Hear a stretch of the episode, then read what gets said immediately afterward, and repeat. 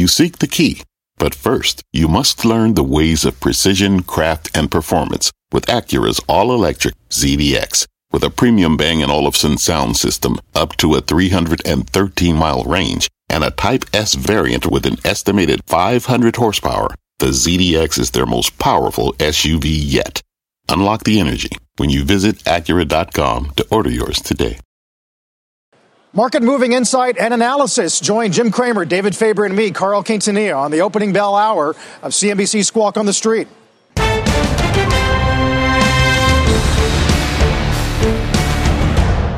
Good Monday morning. Welcome to Squawk on the Street. I'm Carl Quintanilla with Jim Cramer, David Faber at the New York Stock Exchange. There's one chart to watch this morning, and that is oil up 10% on the attack of Saudi facilities and the worst single supply disruption ever. What's the impact on the global economy, China, Aramco, and more? Futures are weak, but Chevron and Exxon will actually add about 50 points to the Dow at the open. Coming up later on this morning, Energy Secretary Rick Perry calling the attack a deliberate attack on the global economy and the global energy market. Plus, OxyContin maker Purdue Pharma is filing for bankruptcy protection. That occurred uh, early this morning. The company's chairman, Steve Miller, joining us to discuss the settlement and what he hopes is for a path forward for this company. First up, though, a series of attacks on the world's two largest oil processing facilities in Saudi Arabia has energy prices soaring today. Yemen's Houthi rebels have claimed responsibility, but the U.S. is rejecting that notion, saying the scope and the precision of the attack suggests the launch was not made by the Houthis, but in fact originated from Iran. However, Iran calling those claims baseless and unacceptable. Uh, guys, we've been talking all year long about what it would take to create a true supply shock. Yes. Do we really have one? How long could no, this last? I think that what, a third is going to come back this week. It's 5.7 million barrels. look, there's a, a, temporary inability to get as much oil, Permian oil. You can only ship so much Permian oil because you have a, a, Houston harbor that's, that, that, can handle it, two other harbors that can handle uh, only use these very large crude containers. Corpus Christi, not yet. I guess what I'm saying is, is it, you know, it can't because we we're pumping too much, and it does remind you that if we had even more pipelines, uh, we could just turn the spigot on. It's not the S, not the Strategic Petroleum Reserve just it's the Permian. No, and but there are it, still a lot of questions right now. The key one of which is: is there going to be some sort of response, from the Saudis right, or that, even oh, right. with the president's tweets from us in some way? Are we are we drawing Iran in because we believe that they were responsible, and therefore, what would that mean? Well, it is for the price of oil. If in fact there was a back yeah. and forth. We're saying cruise missile. That's obviously not you know, that's sorry. That's we're saying it's a cruise missile that was that was sent in yes. addition to the drones, right, which means that it could, was unlikely to have been simply the Houthi rebels. Right. I don't know. I mean, uh, look, I think it's wide open because it seems like we're itching to do something against Iran. Uh, and then, la- you know, last week I thought we were doing, you know, when Bolton was fired, well, I Bolton thought that was people the the price of oil went down because the likelihood of potential hostilities with Iran was seen as going down right. as well, given how hawkish he is. Um, but this is a crisis. Oh, I'm not saying it's a crisis. I mean, it's a crisis. I'm just saying that in terms of the the price of oil and what's happening, it's not it's not the way it would have been, say, tw- uh, 40 years ago, where it would have been up 20, you know, 20 dollars. Although, are, are you differ? Are you creating a difference between Texas and Brent because some of the projections now on Brent five to thirty bucks from yeah, J.P. Morgan. yeah, I mean we seventy-five out of Goldman. I mean, look, if they turned on Canada, I mean, Canada doesn't even bother anymore because their stuff is too expensive. So I mean, if oil got up to a certain price, right. it would be good. So I, I just don't think.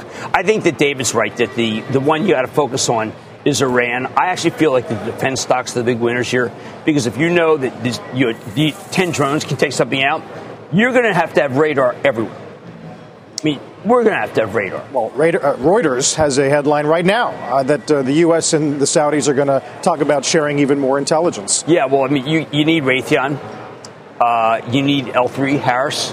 Those are the two best. I mean, don't want to try to cat you know, too much on the arms merchants, but those are you need this. I mean, think about this. Let's say you have a solar powered drone. Everybody, everybody's in trouble.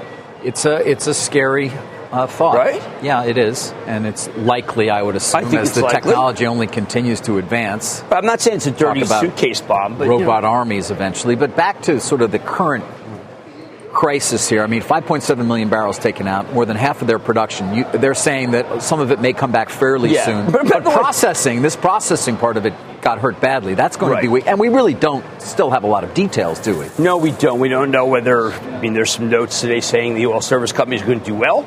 And then there's some that say they're going to do badly. I think we don't really have a read on what was destroyed. But remember, the Saudis are an odd beneficiary if they can get that stuff out because they need they need prices up. They need prices up. Now they're still planning on taking Aramco public, although again that, that, that, figures into that prominently. This idea, of course, of taking what would be the largest single company in the world public. Uh, because investors may sort of want a lot more assurances in their ability to actually defend yeah, yeah. Their, who, their production. Who wants that? I mean, that's I'm not saying they have the same corporate governance as we, but this is another deal that the market doesn't want, but you can't stop. But, because the risk, the risk factors are so significant. Risk factor also. Uh, until today, uh, these stocks have just been the worst. I mean, oh, it is interesting that Wednesday and Thursday you really started talking about the endless bear market. So there are some shorts in oil. So uh, you want to you want to sell into the shorts who have to cover the ETFs have to cover and the algos oh. that are nuts now because they were all about how if oil went up, it had to be because of demand. No, right. they're, they're, having a lot of a lot of people having an interesting morning. Uh, yes, today. yeah, really interesting. Uh, speaking of the Saudis, Hadley Gamble is in Riyadh for us today with a look at what the attack means for Aramco as well as the geopolitical implications for us here at home. Hey, Hadley. Hey, good morning, Carl. Good morning, guys. I have to tell you that when it comes to the rumor mill that's taking place in this country over the last 48 hours since these attacks took place, 5.7 million barrels taken out of Saudi production, a lot of rumors, a lot of concern, obviously, from the Saudi government. But interestingly enough, no comment directly from the Saudi Foreign Ministry, which has hitherto been extremely hawkish when it comes to policies um, Tehran versus Washington, Tehran versus Riyadh. And Aramco really only coming out with that initial statement. Although we were told yet again yesterday that we would hear more from Aramco on their internal investigation today. But I want to give you a walkthrough of some of the reports that we've been seeing over the last few hours. One report from Reuters suggesting that the damage and frankly, the damage was much more significant than they originally thought, that output actually t- could take weeks to restore. That was according to some senior officials quoted out of Reuters. And then a Wall Street Journal report talking about the very thing you guys just mentioned, which was the Aramco IPO and the possibility of yet again delaying that mother of all IPOs. That is very significant in terms of the timing because just a week ago, you'll remember the Saudi energy minister, Khalid Al Falih, got the boot from Saudi Arabia's crown prince. And many folks were speculating that that was really because he just wasn't ever truly behind the Aramco IPO. And the two folks that were put in place as energy minister, a member of the royal family, and as chairman of Aramco, the gentleman who's in charge of the Public Investment Fund, Yasser Al Rumayyan, seeming to want to get that IPO much more fast tracked on its way to fruition. So that's interesting in terms of the timing. Now, in terms of what's been happening in the geopolitical sphere, that's a bigger question. And frankly, the tight lipped nature of Saudi officials over the last 48 hours really does seem to speak to the fact that they have significant worries over what a potential escalation of this issue could be and whether or not the United States would really have their back. President Trump, Mike Pompeo very quickly singling out Iran, essentially in tweets over the weekend, and even just a few hours ago, the president saying that they were locked and loaded. You've got to understand when we talk about military hardware in the Persian Gulf. The United States is by far uh, the most present in the Persian Gulf. I spent time on the USS Abraham Lincoln uh, just a couple of months ago. It was very apparent to me that this is something that if the United States wants to find out what's happening in this part of the world, they know it a heck of a lot better. And that does seem to uh, follow to the conversations that you guys were mentioning in terms of the more intelligence sharing between Saudi Arabia uh, and the United States. But certainly, the fact that we haven't heard yet anything from the Saudi foreign minister about what exactly took place is significant, I think, because it just seems seems to me that they don't want to make a commitment where they don't know if the United States will have their back to follow up. Guys? Hadley, thank you for that. Uh, Hadley Gamble and Riyadh will be coming back to you all morning, obviously. One last coda on this, Jim. Um, some discussion about the trade war with China and whether this gives them an incentive to deal because China and Japan are maybe the most hurt. Uh, I, I, I, did a piece this morning about real and real money where I said, okay, look, people don't recognize that we are we have bountiful uh, natural resources. We've really come into some in, with technology. They don't. The Chinese are short resource. That's one of the reasons why you, you, when you always look at the uh, Baltic freight, you see how much they have to import. And this is another, of course, all we ever hear about is they're playing the long game. You cut off oil and not playing the long game. Do you know that most, most of the, a huge percentage of the oil that we ship goes to China? It, there's no trade deal. They just need it. It's interesting. No, no, real tariff there because the way oil trades, obviously, right. It's a global commodity. Global it doesn't know where it's coming from. So right, but mean, they, it goes from here to there, wherever. Yeah, but it is. I mean, you don't hear them saying, "Hey, listen, we're putting a tariff on oil," because they need our oil. They need our oil more than our soy. Soy. Yes, soy. The soy. I'm aware, I'm aware, of soy. They make a lot of it. Make a lot of well, it. They grow a lot of it in Brazil, though. A lot. I know that turned out to be a big win. Who knew? Brazil's doing great. But that comes on top of the data we got overnight. Industrial production, yeah. 17 year low.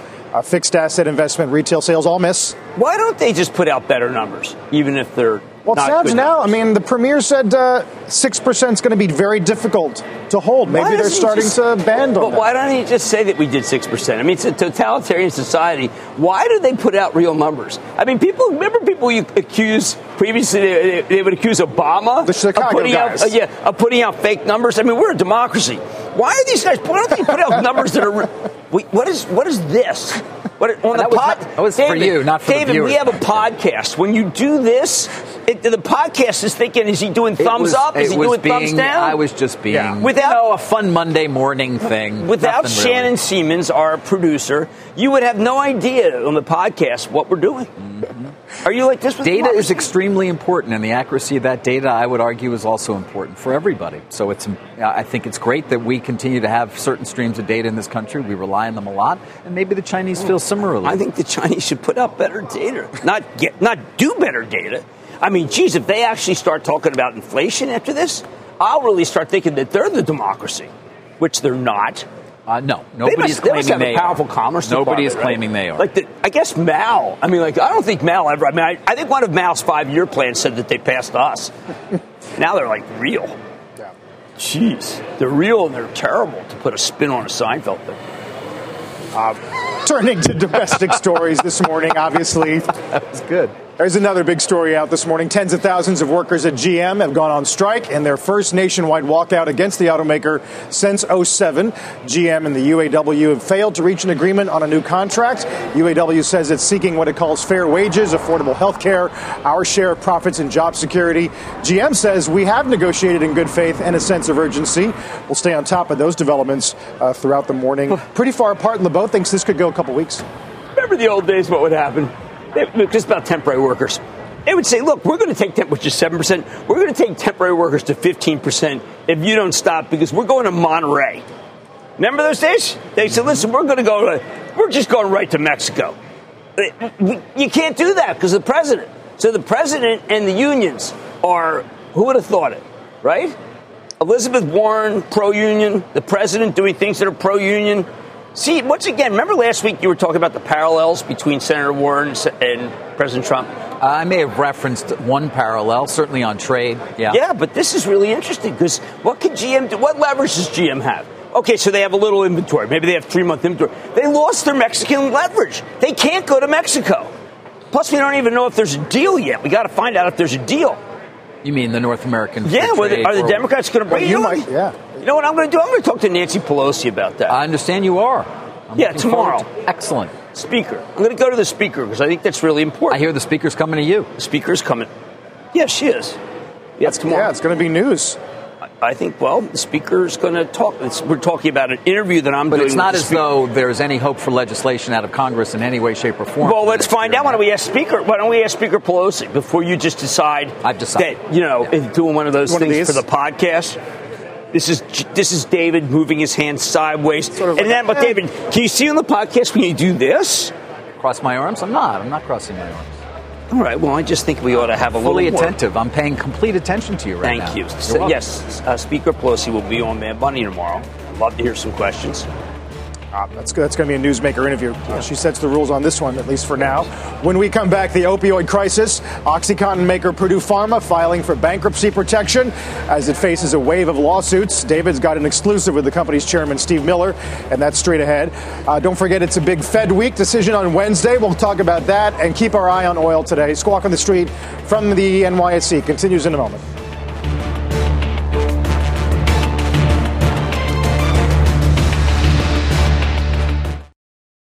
Hi, I'm Ben Rizzuto, wealth strategist at Janus Henderson Investors. Is a brighter future possible? At Janus Henderson, we think it is. For 90 years, we've worked to help clients achieve superior financial outcomes and fulfill our purpose of investing in a brighter future together. We know that this means our thinking and our investments are helping to shape millions of futures. At Janus Henderson, we are committed to helping you invest in a brighter future for the next 90 years and beyond. To learn more, go to janushenderson.com.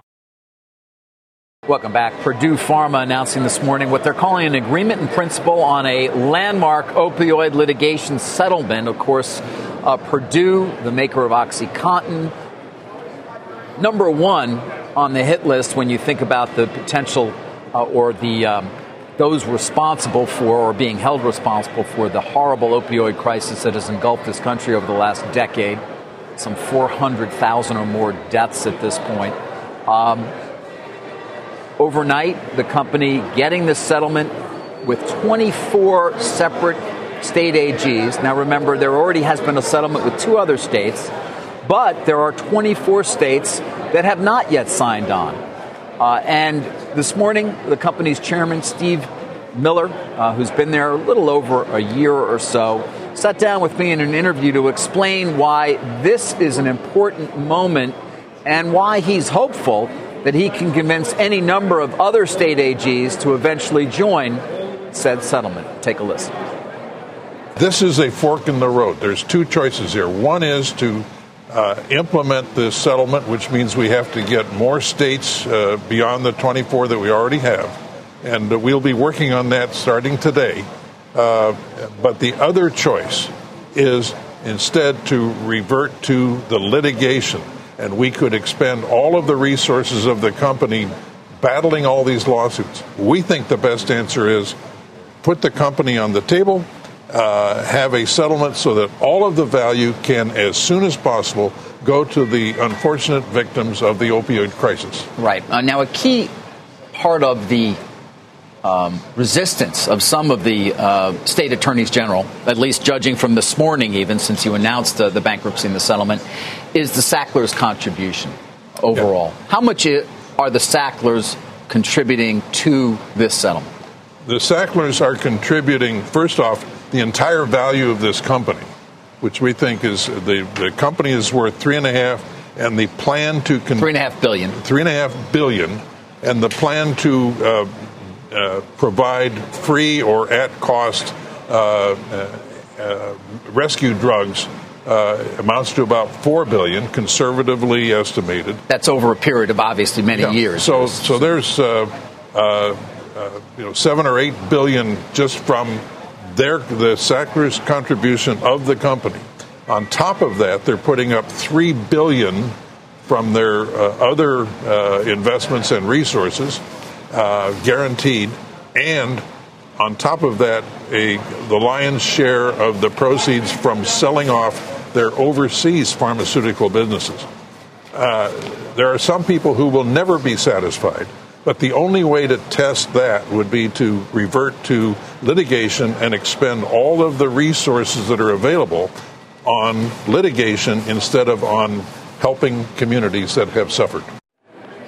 So the idea again is the bankrupt Purdue will uh, get a judge to agree to this plan. The hope, of course, is beginning today, and you heard Mr. Miller discussing it, that other states will join along, uh, that it will be approved by a bankruptcy judge, that then eventually Purdue will emerge from bankruptcy but exist basically run by these trustees who will, uh, it will run as a not for profit company that is going to fund the various treatments and whatnot uh, for and continue to make OxyContin. By the way, for you know they've stopped marketing, they don't have a sales force, but uh, and that's the plan.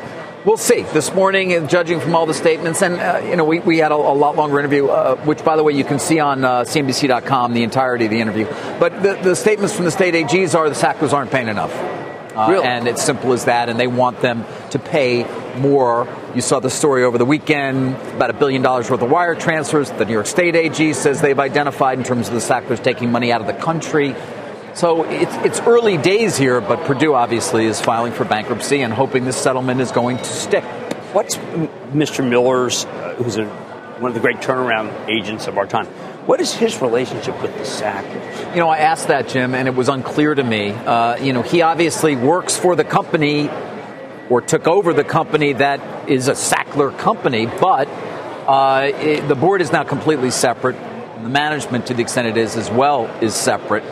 Um, but he had to negotiate with them about their contribution beyond, obviously, the company itself, but the cash contribution coming from the Sackler family. Aren't litigation costs at this point um, diff- difficult, painful? I mean, what, what leverage do they have to fight this in court? They, I mean, well, his point is if we keep fighting, we're going to use all the money up that we want to put in essentially to help the states most affected by the opioid crisis in terms of both treatment, in terms of you heard him talking about those drugs that can uh, that can be helpful. Uh, and so he's, that's the that's the main point. It's like why spend it all on litigation? We're going to have as much as we ever have right, right. now. Well, I don't know. I mean, I just think why are they still making this stuff? Well, it does have a. I mean, it does have a. You don't believe so? No, even J, for you J know, certain J, cancers, certain terribly painful. I, I think so. I wish diseases. it was be cannabis, but there's J and J getting sued, and they would tell you the same thing. And they're on the hook for doing something that they think is good. Obviously, the lawyers don't think so. The plaintiff part. Uh, incredible story. Something story. to watch today. We'll get Cramer's Mad Dash in a moment. Countdown to the opening bell as we watch oil as well. Uh, that opening bell coming in about seven minutes. Also ahead, our Energy Secretary Rick Perry will get his reaction to the Saudi oil attacks. Don't go anywhere.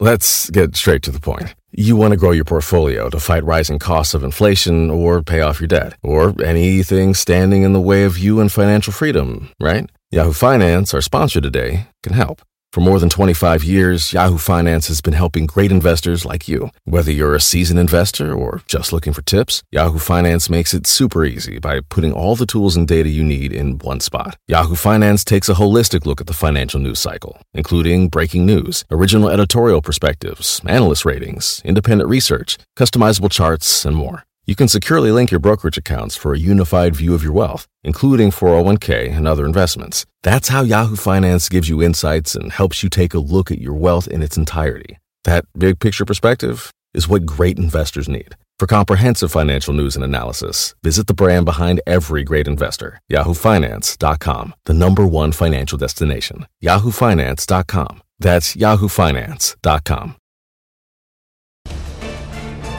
Take a look at futures. Obviously weak. They're going to get some help, though, from oil and gas related names, uh, the ETFs of which are set for their best day of the year. We'll see what happens when the opening bell rings in four and a half minutes.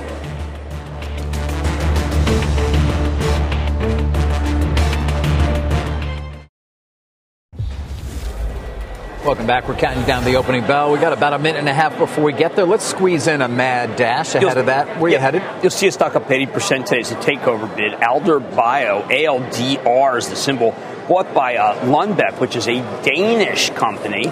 These guys have a very uh, novel way to uh, attack migraine. Uh, it, it's an infusible one. It's not. It's not. You have to have a drip which some people think is uh, not as good as this, the quick injections from Aimovig and the other ones. But what I like about it is, I mean, I think someone else should come in and bid for this. I think that this is a very fast-acting way uh, versus the placebo. It was, it did very well in the tests. There a lot of, there's a lot market. of progress being made against migraines, which can be so debilitating. Well, I'm the uh, chief. So many people. I'm the chief spokesperson for the American Migraine Foundation, and I know that this is a very big deal. I, I am on Aimovig, which is the uh, one that, that is from Amgen. There's a Lilly one, there's a Teva one, and now there's Alder. I think that I'm surprised Lundbeck is stealing this. I think that's how big this is. Really? Yeah, this is one that if those others fail, and I know there's a lot of people those others fail, you're going to be put on this. The market's 30 million people in this country. So I'm surprised that Lundbeck is going to get this and not someone else come in and buy it. 80% premium is not enough the opening bell, S&P 500 at the CNBC Real-Time Exchange. At the big board, Becton Dickinson and Company, and Together for Girls, a partnership dedicated to ending sexual violence against girls at the NASDAQ Wilmington Trust, a provider of institutional trust services. So, Jim, you chase some of these uh, marathons and Apaches no, in the open? No, I mean I think that some of these are really constrained by natural gas production. In other words, they have so much natural gas that they don't know where to put it. It's too expensive to pump. Uh, could there be a day two? Only because there's so many shorts. Like someone uh, upgraded Whiting today, and Whiting there's just such a big short position. Some of look, some of these stocks have been down for so long that they are, are reflecting through, well through where oil was when it was at 26. These things are some of them cut in half from there. Uh, don't chase. Just don't chase. I think you're going to get hurt. Yeah, you mentioned Whiting. Uh, I think Barclays upped Schlumberger today as well. My my Travel Trust is selling a big chunk in it, uh, taking a loss. Just it was up big last week. And don't forget, you have this Baker Hughes and GE company slug. Hey, how about if they boy talk about being unlucky. They could have sold that today. They could taken a little more money. Yeah. I just don't want cheese. I mean, look, they're not up enough. You could argue with oil up five. And we, as, as David said, we are getting so many conflicting reports about when things will come back online. But how about the fact that it's so easy to take things out? That's the scary part, is that these. Uh, these tools are so cheap to Yeah. operate, Yes. and the defenses are not there yet. No. And who knows if they even will be? These facilities are increasingly vulnerable. I think that every one of them is vulnerable. They don't really have a, they don't have radar set up to detect. No, but there does seem to be a level of sophistication in the attacks, at least, given that they went after these spheres, these holding tanks, where they have this uh, hydrogen sulfide gas that gets removed from the oil prior to uh, it being So it can transported be by moved. oil tankers, and those Yeah. spheres are are, are uh, very complex technologically, apparently, and it's not that easy to just patch them. They may be, need to be fully remade. It's and dangerous- They're not they're made in dangerous, too. Saudi Arabia. Dangerous. These huge holding tanks that we're talking And about. then this stuff is all combustible. I mean, it's what I guess I hate to, I hate to say, but it's easy to have these destroyed. These are combustible. But I mean, we had a, fire at Marcus Hook in Philadelphia, and it's like, wow. Well, you, it's hard to put out. I mean, I don't know. When are they? Are all of them out? The fires? I, I have no idea. We're not getting great information flow out of there. But at the same time, uh, the rebels, in a statement, warned that more facilities could be targeted No, at any that's the time. thing. I mean, drones. Drones are easy and cheap, and you you know they can just remember if they run on solar, you can send them five thousand miles. Right. We don't talk often about the war between Saudi Arabia and Yemen, of course, which has been raging for quite some time and has resulted Greatest, in uh, humanitarian crisis right now. civil- yeah, Greatest humanitarian crisis. Civilian deaths. No journalism over there. And uh, a migrant issue, a huge migrant issue as a result as well. Look, it's a bad situation, but I think the wrong stocks. You have to buy the stocks. I'll give you an example. My trust owns has been a loser. Uh, Caterpillar. Now, Caterpillar's five to ten percent China. If you ask what they're really levered to, they're most levered to oil. So I think that that makes sense. Uh, again, I reiterate that you want to own L, the uh, L3 Harris. Fantastic at radar. Really the clear cut play. Now, the symbol there is LHX. It's the uh, merger of, of two companies that we all know, L3 and Harris. It's only up $2. That's crazy. That should be up $10. I'm not kidding. It's a huge beneficiary. Uh, people also pointed to RTN this morning, Raytheon, of course, which is getting acquired by UTX. But if you notice how well- now. Yep. But another to your earlier point about defense. Number one. They're the number one. And so these are companies that we have been really trading off the, the budget and how much budget money is going to go into defense. I think suddenly people are going to say, wait a second. They now have a whole new set of clients. And they have plenty of production. So I like those very much. I think I think Raytheon's terrific with that. United Technologies. People not like that. Now, people have not liked that deal, but maybe Hope today they eternal. like it a little bit more. But I, I like those stock a little longer term. Uh, the pipeline stocks, they're good for a couple of days. Don't forget, master limited partnerships have been horrendous. Probably you know, this is where a lot of wealthy people put their money, and it's been just horrible. So I think some of these groups can have a couple day run just because of ETFs, but then you're going to have to go again. It's just a bad sector. Speaking of uh, names on a run, uh, J.P. Morgan, which got to 120 on Friday, gets cut by Buckingham today down to neutral. Uh, they that. say 30% premium. Uh, by definition, there's less room for improvement. Yeah. And we'll see what uh, Powell and company say on Wednesday. Great company, fairly valued. I mean, it's really amazing that it's fairly valued, like 11 times earnings. I mean, this group is so undervalued historically, but no one wants to own these. They want to own Visa. That's what they want to own. They want to own the next generation. They want fintech. Yeah. That's all they care about. Uh, I mean, it, Visa's market cap is only below that of JPM of the big banks, right? At 312, 313 billion dollars. JP Morgan's market cap does exceed that, but paper not to, Bank of America, no, not Wells Fargo. No, paper to plastic is still big, and then of course, paper right to actual digital is PayPal, which started acting well on Friday after uh, a prolonged period of being down. One other just totally wacky one I'm going to give you: uh, the old Dow Chemical was not that levered to oil. The new Dow Chemical is oil. Thank you, Frank Mitch. And that stock was actually down at one point. I mean, they're so levered to oil, the stock's going to be up three. Uh, yeah. So down and out. Dow has been. Dow's oh Dow Jim Fitterling doing a great job, but it doesn't matter. And don't forget the millennial portfolio managers. They vote with their sustainable. You can you can join all the uh, all the sustainable plastics associations you want. It's not going to help. You don't like that in terms of the forward facing part of that company. I don't know how you deal. You with know, there's how many continents are there in the world? Seven? Yeah. No, right. eight. There's eight. that plastic continent. Oh, I was going with seven. that one's big. It's a nice continent. Uh, you can't live there yet. The Great Pacific Garbage right? Patch and is what you're referring to. Some of that is 30, 40 years old. I think they have old Mr. Clean bottles in there. They do. Right. So that's continent. No, that, there's at some point in the not too distant future, plastic in the ocean will weigh more than fish. That's scary. Well, that's what they buy. They'll buy Dow today, and then the millennials will shoot it down. they will. Uh, maybe they'll buy iPhones, Jim. Uh, we did get uh, Ming-Chi Kuo, widely watched a supply chain watcher of Apple, uh, raising uh, iPhone 11 forecast, which Rosenblatt throwed some cold water on. Yeah, I know. I mean, if you watched football last night on NBC, which I thought was a great game, you saw the camera that the uh, 11 is. Now, the, here's the problem with the camera. You could make a full motion picture with it, but who's going to make a full motion picture?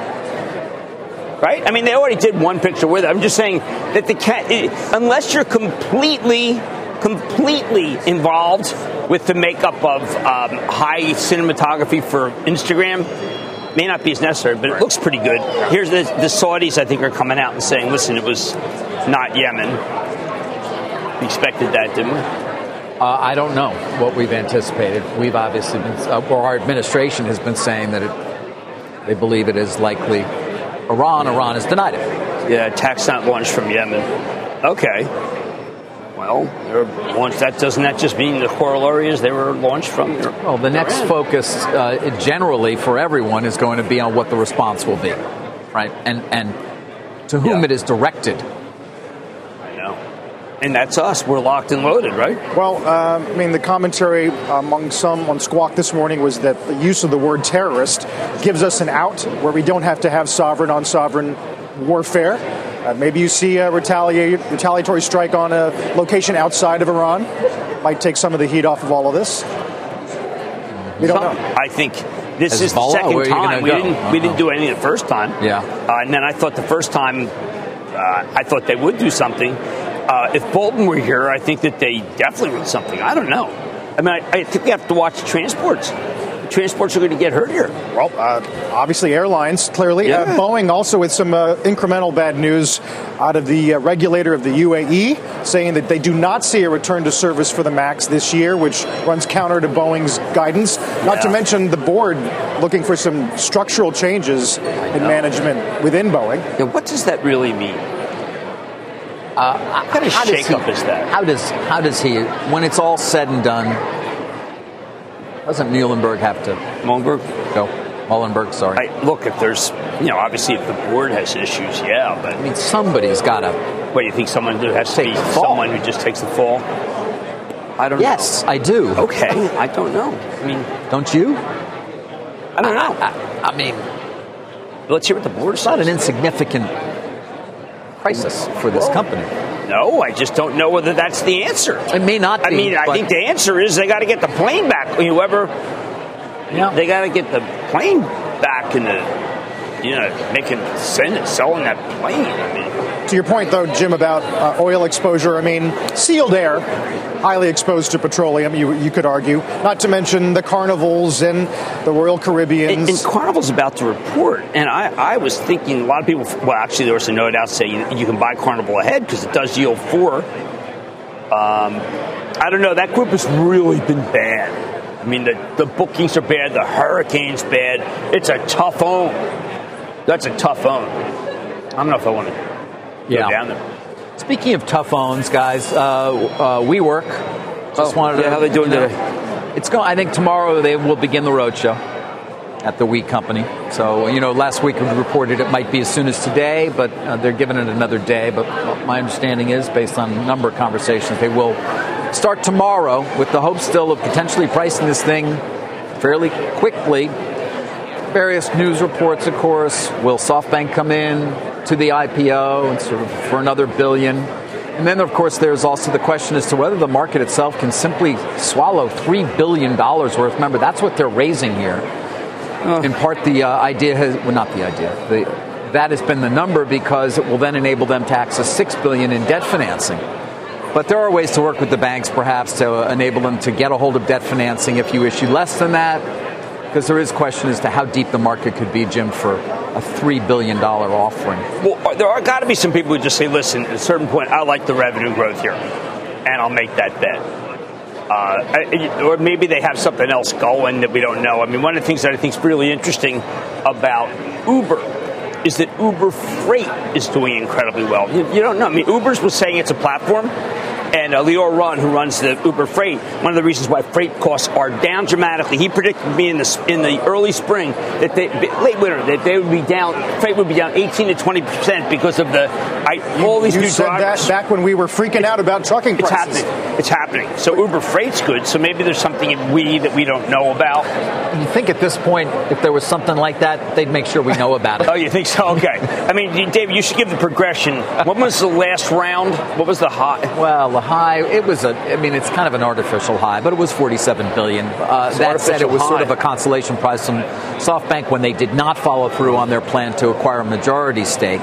But a lot of uh, other firms that have owned this um, along the way have had it marked, let's call it in the mid 20s to even as high as 30 billion.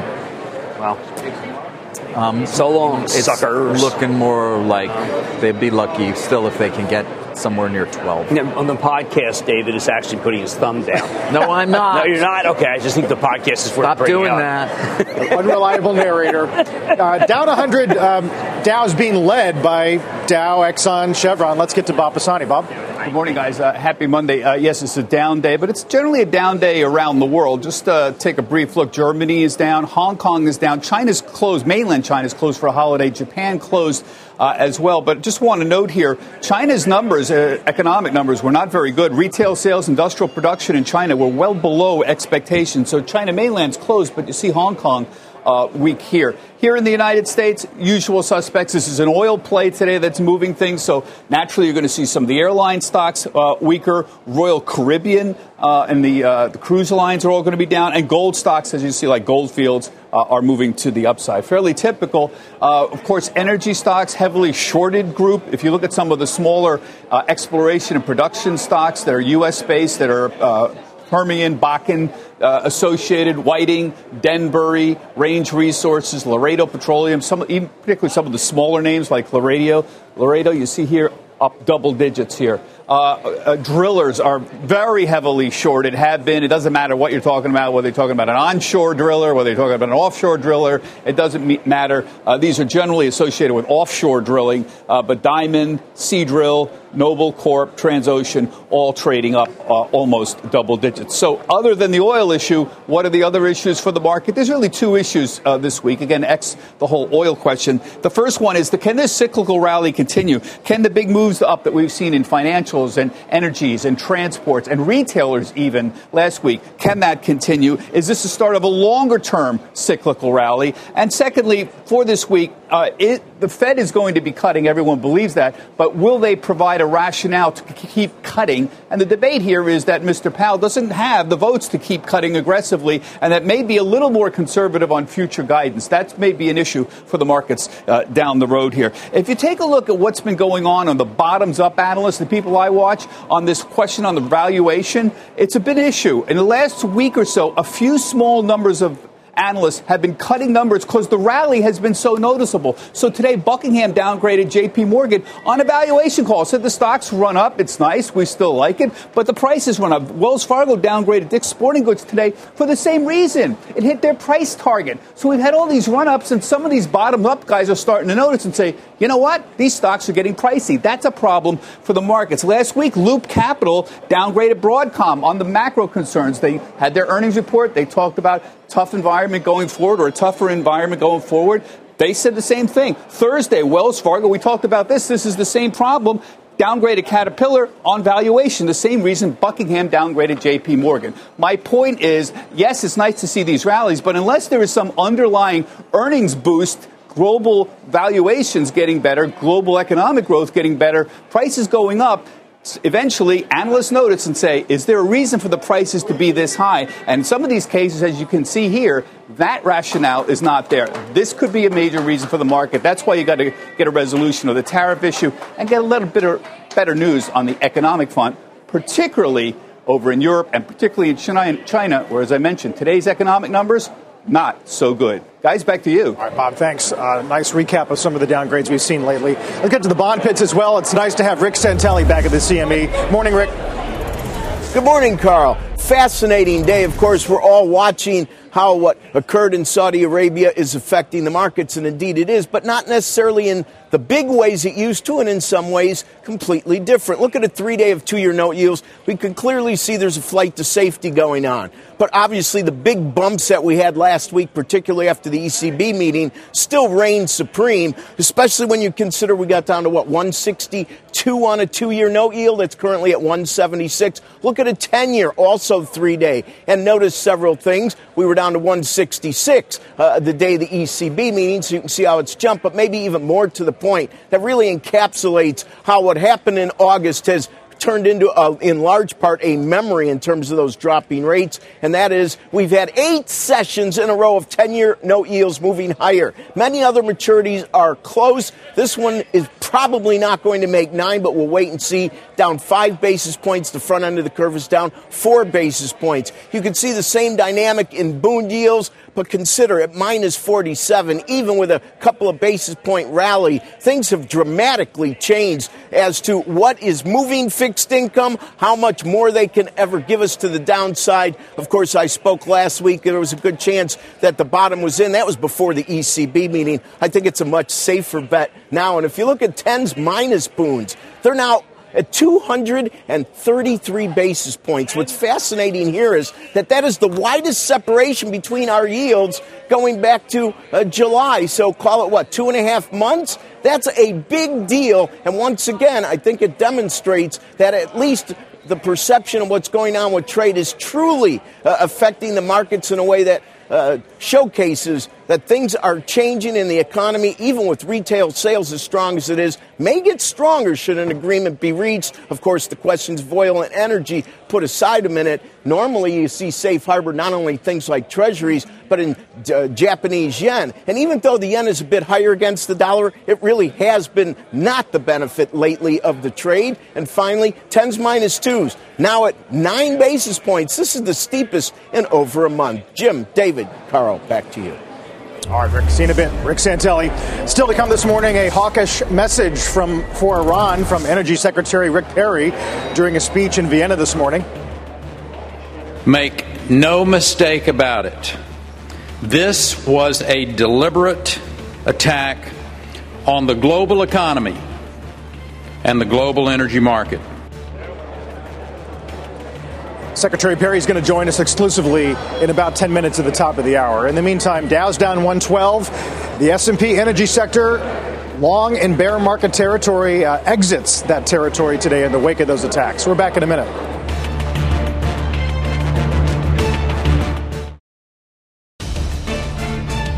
Nearly all of the top 20 S&P gainers are oil related. You see Marathon, Apache, Devon, Halliburton. Transport's down about 1%. American Airline down almost 5%. We're back in a moment. Be sure to watch Jim's interview with the Speaker of the House, Nancy Pelosi. That's tomorrow on Mad Money at 6 p.m. Eastern Time.